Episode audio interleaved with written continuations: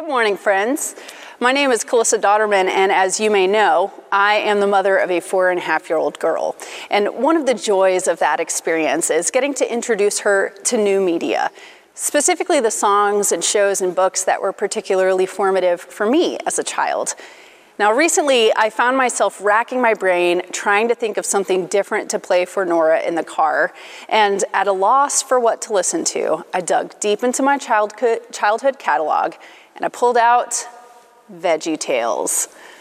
Now, the parents among you will know that the Veggie Tales series is both a blessing and a curse because it's a cute way to learn about God through the magic of computer animated vegetables, but it's also stacked with songs that are appealing to children and filled with humor, but also completely impossible to get out of your head.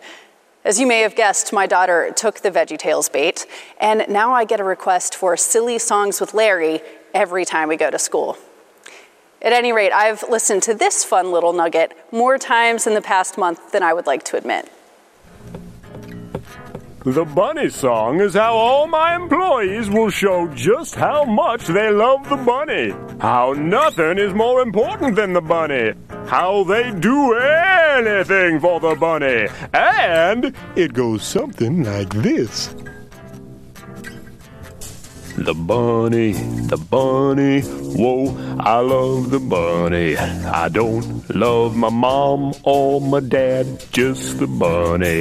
The bunny, the bunny, yeah, I love the bunny. I gave everything that I had for the bunny. Okay, I'm cutting it off here because if we get all the way to the part with the asparagus backup singers, you will never dislodge this from your brain. Now, for some of those of you who need some context, this is a clip of the Bunny song from a VeggieTales video called Rack, Shack, and Benny. It's a video retelling the story of Shadrach, Meshach, and Abednego. And in this clip, Mr. Nezer, our King Nebuchadnezzar surrogate, is instructing Rack, Shack, and Benny that they need to start worshiping a giant chocolate bunny. So, why have I brought you this particular singing cucumber today? Well, I think it gets at an important question for us. It prompts us to think about what it is that we worship. What gets our focus? How do we know what gets our attention? And is our worship or adoration directed toward the right place? These questions are right in line with the theme of our current worship series, What Are You Chasing?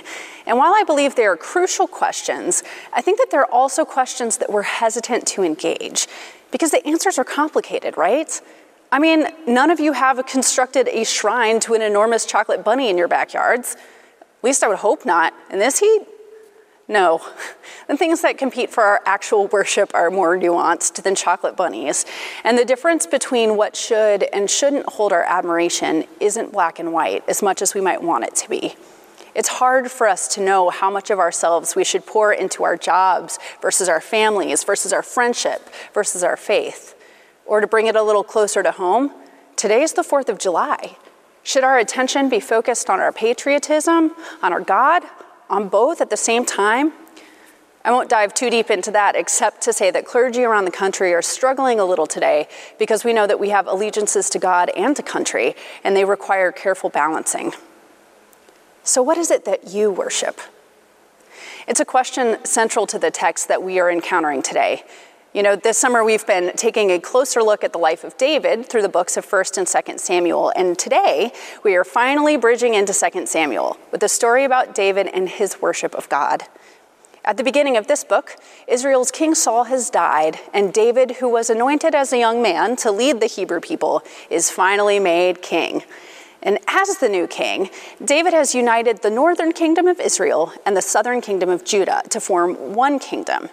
And in order to mark this unification, and honestly to flex his muscles a little bit, David has declared Jerusalem to be the new capital of this united kingdom. In addition to making it the political capital, David also shows that he intends to make Jerusalem Israel's religious capital as well. And that's where we meet David today. So hear these words from 2 Samuel chapter 6 verses 12 through 16. It was told King David, The Lord has blessed the household of Obed Edom and all that belongs to him because of the ark of God.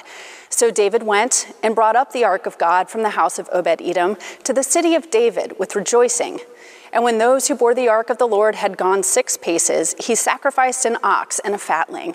David danced before the Lord with all his might. He was girded with a linen ephod. So David and all the house of Israel brought up the ark of the Lord with shouting and with the sound of the trumpet.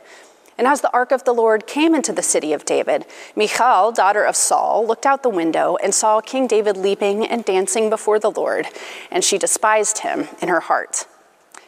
This is the good news according to 2 Samuel. Thanks be to God. So there's a lot to unpack in this story, so let's get started with some context. In the early days of Israel, worship looked different to what we might imagine given our experiences of Christian worship. So, for one thing, it didn't really stay still. Central to the worship of the Hebrew people was the Ark of the Covenant. It was an elaborate gold covered chest containing the two tablets of the Ten Commandments. If you've seen Indiana Jones and the Lost Ark, you're familiar with this. So the ark was carried with the Hebrew people wherever they went. And as they wandered in the desert, as they crossed, into the, Jor- crossed the Jordan into the promised land, as they warred with other nations, the ark was with them. It was cumbersome, to be sure, but it was mobile, and so was God. God commanded the Hebrew people to place the ark in a tabernacle, which is essentially the world's fanciest tailgate tent, and it was designed to be portable. So, as they moved from place to place, they would erect the tabernacle, place the ark in it, and God's glory and presence would fill the tabernacle like a cloud. When God's presence stayed in one place, so did the Israelites. And when God's presence moved on, the Israelites did too. So when David decides to bring the ark to Jerusalem, he's broadcasting to everyone that this is where God will live now.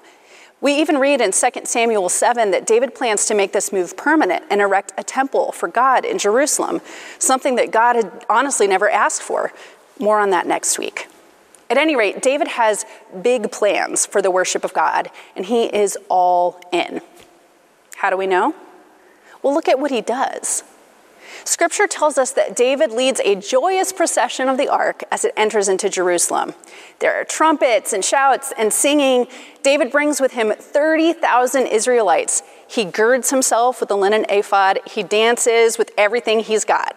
Now, I don't know if any of you have ever experienced liturgical dance and worship. It can be really beautiful.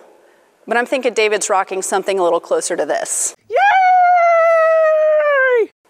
Oh, and his outfit. That linen ephod that we read about, it's a kind of ceremonial apron worn by priests from the house of Levi. And the fact that scripture notes that he's girded it means he's likely got it bundled up around his waist, kind of covering just his bathing suit area. Now, there's some debate about how scantily clad David actually is, but the spirit here is that there's something a little bit scandalous about what David's wearing. So, actually, maybe David's dancing looks more like this.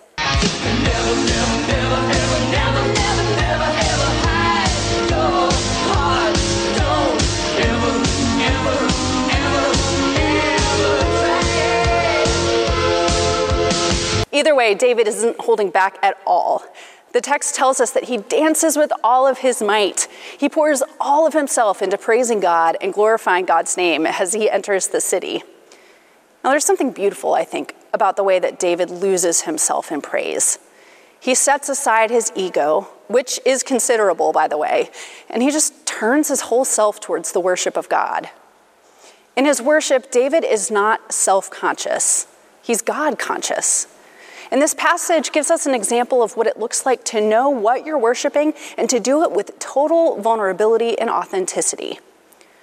So, what's the deal with the last part of the story? If you recall, we read that as the ark of the Lord came into the city of David, Michal, daughter of Saul, looked out the window and saw King David leaping and dancing before the Lord, and she despised him in her heart. So, why does Michal get so upset? It's a fair question. After all, our text refers to Michal as the daughter of Saul, but she's also David's wife. And you might assume that they would be on the same page, but that's not the case here. And if we read a little bit further into chapter 6, we get a sense as to why. As David returns from his worship, we are told Michal, the daughter of Saul, came out to meet David and said, How the king of Israel honored himself today, uncovering himself today before the eyes of his servants' maids, as any vulgar fellow might shamelessly uncover himself. Michal is scornful, and she seems to be mostly concerned that David is making himself look ridiculous. He's flailing and dancing and singing, and it's not dignified. And don't get me started on his outfit.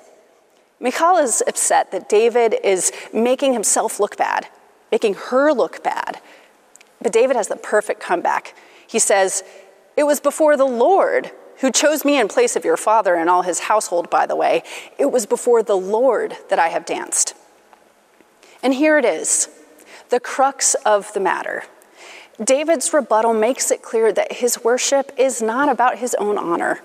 It's not about looking good. It's not about flaunting his wealth. It's not about Israel's military might or victories in battle. Because while David might be grateful for those things, they're not the focus of his worship. God is. God, who goes with Israel, who delivers the captives, who anoints a lowly shepherd boy to lead a nation. And in the eyes of God, David can be vulnerable. He can be a bit extra, even a bit cringy, really. He doesn't need to put on airs. He just needs to love God authentically and with his whole heart. And that's the lesson we learn from David that reaching towards God in worship doesn't mean necessarily reaching up to attain new status. Rather, it can mean reaching deep into our hearts, into the things that we hold back for fear or judgment. In worship, God doesn't need you to be more than you are, but God does require you to be all that you are. In a moment, we will turn our hearts towards God and toward the communion table.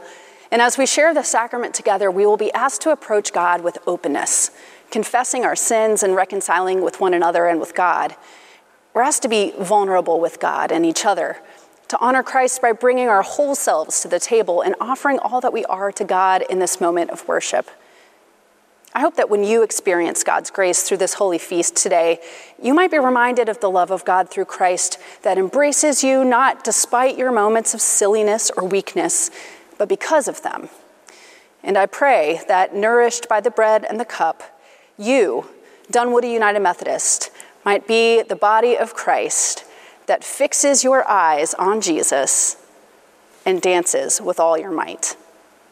May it be so. Amen.